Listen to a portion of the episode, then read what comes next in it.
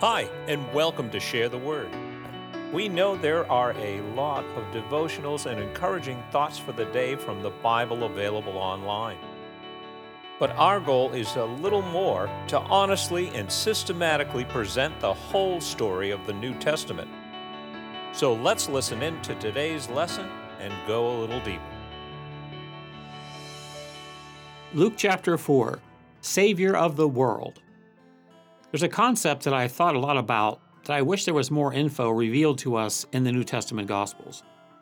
My inquiring mind wants to know it has to do with Jesus' coming of age, I guess you could say. We'll get to it in a couple of moments.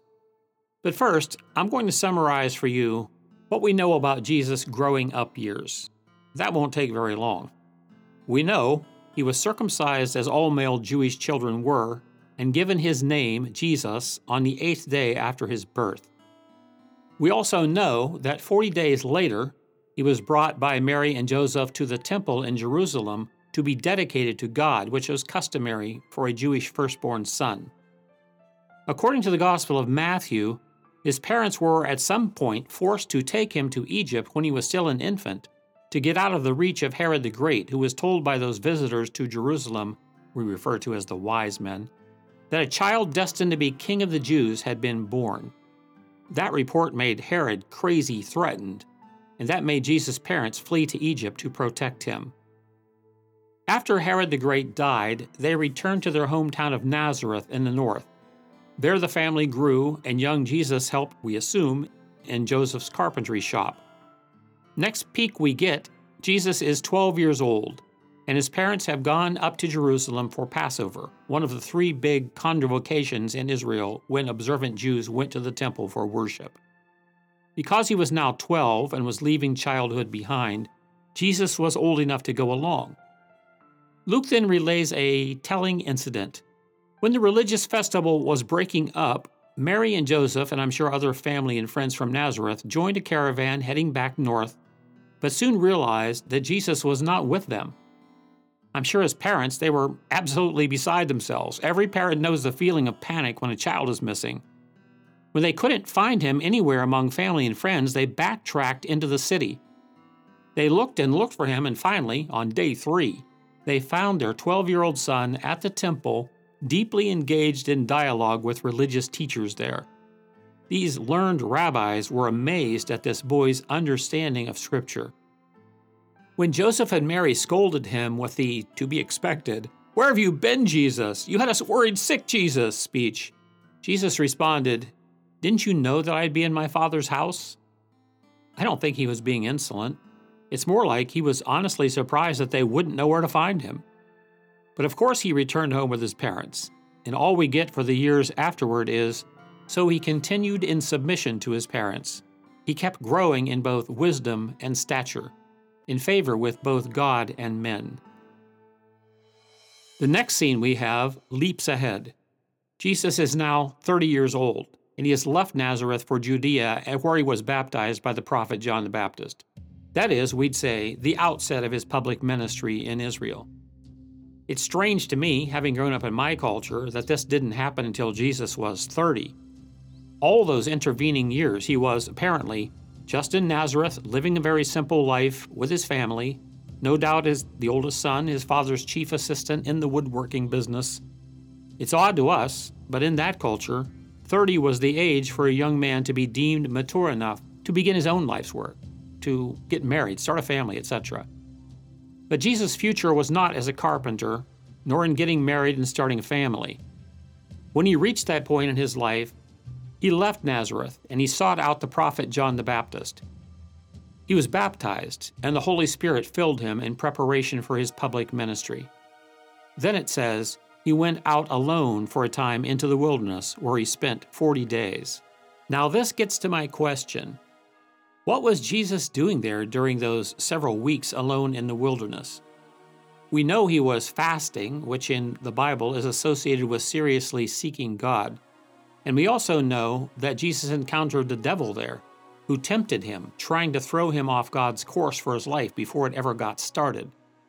But beyond that, My hunch is that this period of several weeks spent alone in the desert at the outset of his public ministry was when Jesus got the full understanding, the specific plan, the marching orders, we would say, for what needed to happen over the next three years. It was the time Jesus zeroed in on his divine mission. I think that. I could be wrong, but I think this is when he really wrapped his mind around it and got spiritually prepared for it, almost like he was in a spiritual boot camp experience. Remember, he was both God and man at once. He as a man had to grow in wisdom and understanding. From the time he was in the temple as a 12 year old, he understood that he was God's son in a unique way, thus, the reply to his parents about needing to be in his father's house and about his father's business. But do you think, as a 12 year old, he understood all the details of what was ahead for him? I doubt it.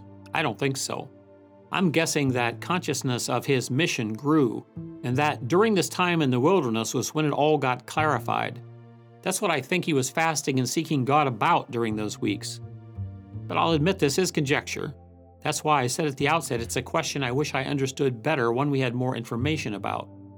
Theologians refer to this as Jesus' messianic consciousness. When did he become aware of what was all ahead for him? What is clear from this chapter in a few different places is that the devil and his demons recognized Jesus as the unique Son of God. They didn't have any way of knowing exactly what God had planned for him, but they knew, as the enemies of God and everything good, that he was a threat to them.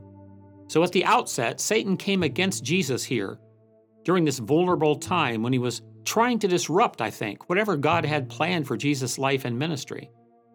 Three times we're told he came at Jesus in cunning ways, tempting him to think and do wrong things. Each time Jesus resisted and overcame his tricks by answering the devil's challenges with the Word of God, with the truth. The devil is a liar. He's always trying to distort the truth and pull us off God's paths for our lives. That's why it's so important that we, like Jesus, are familiar with what God actually says the best way we can resist the enemy and whatever he brings against us is by following Jesus' example, recognizing temptations for what they are, and responding to them with the truth, with the Word of God. It is written, as Jesus says here, frequently. If you are a Christian and your goal is to follow Christ and make your life count, remember Jesus' example here. In small ways and large, the enemy will craftily try to mess you up, get you off track, ruin any impact you could have for God and for good. Jesus defeated his tricks and temptations by counterpunching the evil one with truths from God's word. It is written, You shall worship the Lord your God, and him only shall you serve. Bam! It is written, You shall not put the Lord your God to the test. Bam! Staggered and frustrated, the devil finally left him. You know what? I realize if Jesus needed to resist the evil one, and defeat him by contradicting his lies with the truth, how much more do I? After that intense period of preparation and testing, Jesus emerged from the wilderness ready to begin his public ministry, in earnest. You have to put all the Gospels together to get a more complete picture of the first year, but Luke wants us to focus on the things that went on in Galilee, especially, Jesus' home district, this is where Jesus lived for almost all of his life. Once he returned there, he began visiting the synagogues, similar to our local churches, where the Jews in each village and town met for worship and learning. He was given opportunities to speak in these gatherings as though he was a trained rabbi, although he wasn't. And he was praised by those who heard him. He spoke, they thought, with insight and with kind of atypical fervor and with the kind of authority that commanded their attention. I would have loved to have been in any one of those services, wouldn't you? To just, for once, listen to how Jesus himself taught the Word of God and brought its truths home to his listeners. But on one such occasion, Luke tells us about in this chapter something dramatic happened in Jesus' hometown synagogue at Nazareth. He was invited to speak one Sabbath, and as you can imagine, everybody in town was more than interested in what he would say. These were the people who had seen him grow up. They knew him as that Nice young man, that son of Joseph and Mary. When he was called upon to speak, Jesus chose to read from a section of the scroll of the prophet Isaiah. In our Bibles, Isaiah chapter 61. he stood up and read aloud a portion that goes like this The Spirit of the Lord is upon me, because he has appointed me to proclaim good news to the poor. He has sent me to proclaim liberty to the captives and recovery of sight to the blind, to set at liberty those who are oppressed, and to proclaim the year of the Lord's favor. Then he rolled the scroll back up and took his seat. The rabbis customarily taught seated. The congregation's eyes were fixed on him as they waited for him to explain and apply that reading of Scripture. When he spoke, he began by saying, Today, this Scripture has been fulfilled in your hearing. Today, meaning that day. Realize this section in Isaiah was a prophecy pointing to the ministry of the promised Messiah when he appeared. Isaiah was writing about things the Messiah would do I'm not sure how those in the synagogue heard that. But it seems likely to me, and I'm pretty sure Luke records this because it sure seemed likely to him, that Jesus here, right at the outset of his public ministry, was identifying himself with that prophetic scripture about the Messiah, indicating it in fact pointed to him and to his ministry. How else could anyone have understood him when he said, Today, this scripture has been fulfilled in your hearing? He had already been in nearby towns in Galilee, and there were reports of miracles he performed there, of blind people receiving their sight, of demon oppressed people being set free. These were supernatural events that the prophets said would accompany the ministry of the Messiah when he arrived, signs that would confirm his identity for the generation who saw him. Jesus' listeners were enjoying his message and wondering at how graciously he spoke until he said this the things you've heard that I have done in other places, I know you expect me to do them here as well. And then he told about two instances in the Old Testament scripture where God did miraculous things through his prophets, but not in their hometowns. In fact, not even in Israel, but rather in foreign places and for the benefit of foreign people, Gentiles. This made his listeners cringe, in fact, react scornfully because they didn't at all associate the Messiah's ministry as something for the benefit of Gentiles. The Messiah was their thing. The Messiah, when he came, was for them, for Israel. He would be a champion for God's ancient people. They didn't care about Gentiles. Just who does this young man think he is to suggest God's grace may not be for us, but for Gentiles? Isn't this Joseph and Mary's kid? How dare say he's such a thing? So they were upset so upset, they actually drove Jesus out of the synagogue before he could finish his message. And some in that crowd were so angry, Luke says they wanted to throw him off a cliff. This sudden, violent reaction shows just how much prejudice existed among the Jews at that time toward Gentiles. But God was protecting his son.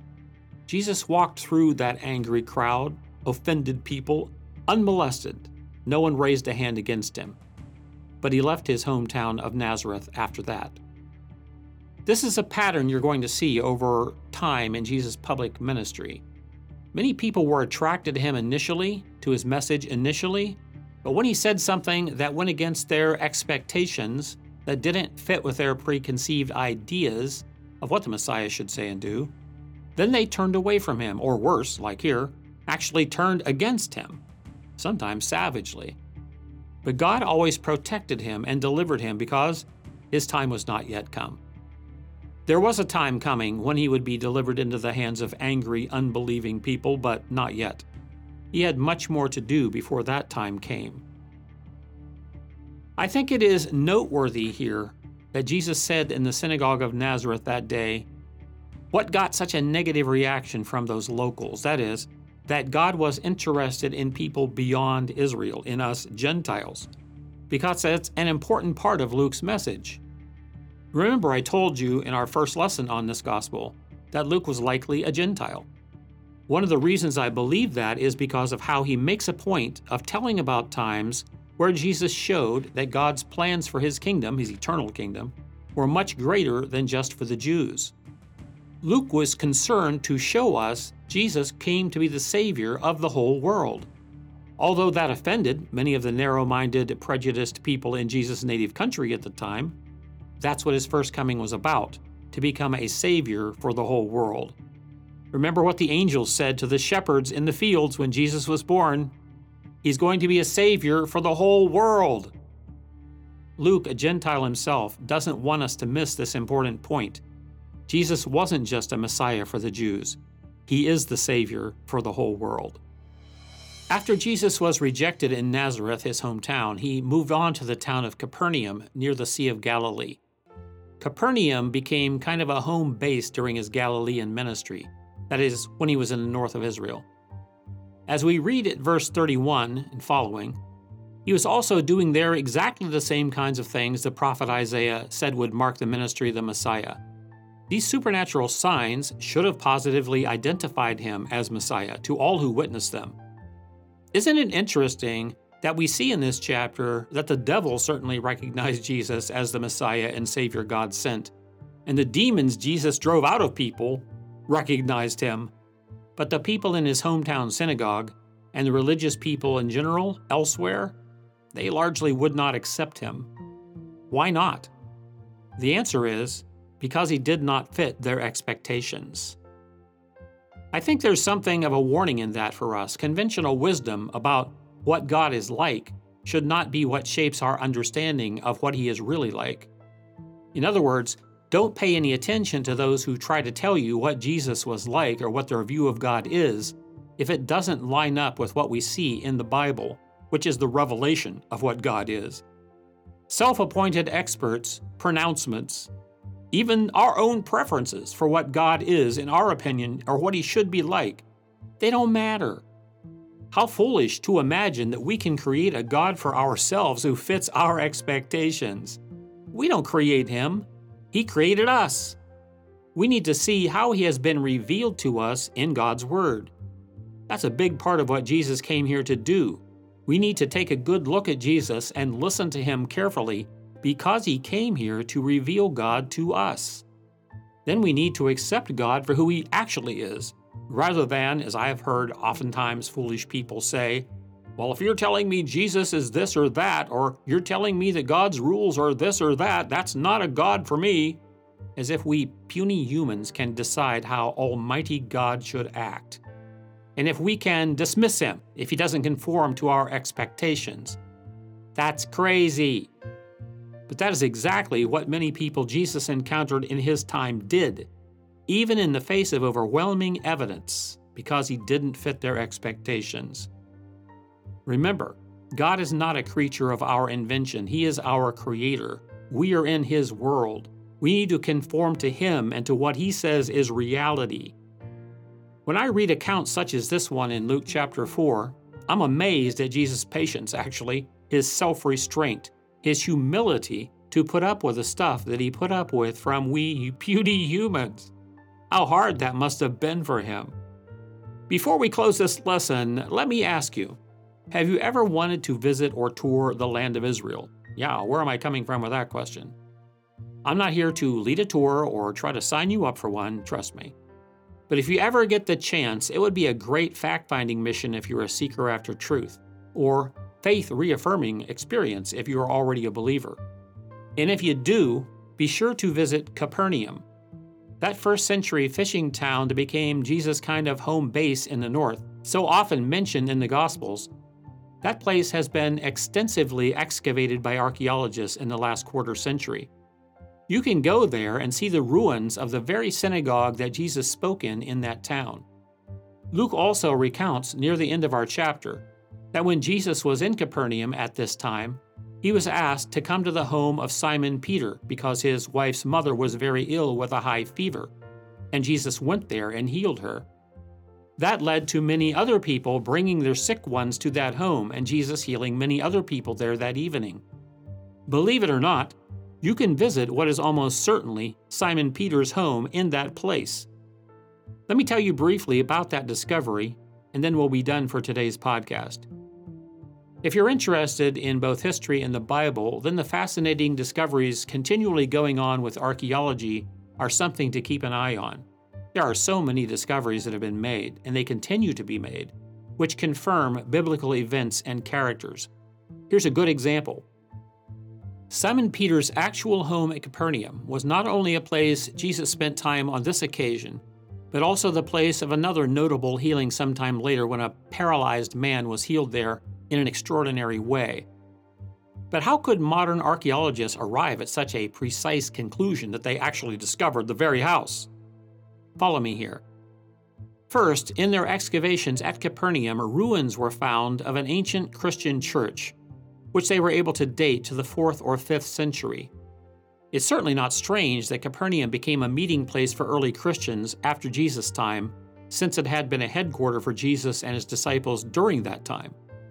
But then, completely separately, in Rome, among documents found in an ancient library, other researchers found a letter written by a wealthy Christian woman named Egeria.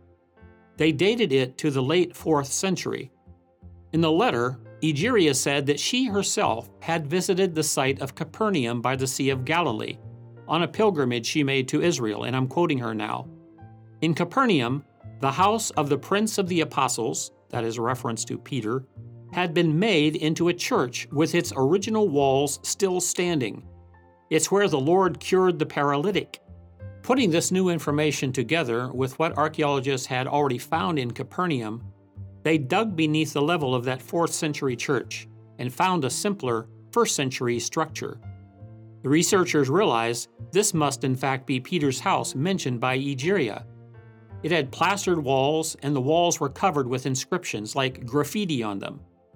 Apart from its association with Jesus and Peter, why else would the run of the mill first century house in a fishing village in Capernaum have become a location for Christian worship for centuries to follow? You can visit that very site if you go to the land of Israel today. Short of that, photos are available online too. Just search Peter's house at Capernaum. I'll tell you about other discoveries like this going forward because they confirm for us the Bible's accuracy. Archaeology takes what we read about in the Bible out of the misty realm of what critics of the Bible have in the past called legends and into the sharp focus of historical reality. And archaeology keeps confirming the Bible's accounts as true. Until next time, please help us grow our listening audience by inviting others to join our educational podcast as we go through the New Testament chapter by chapter.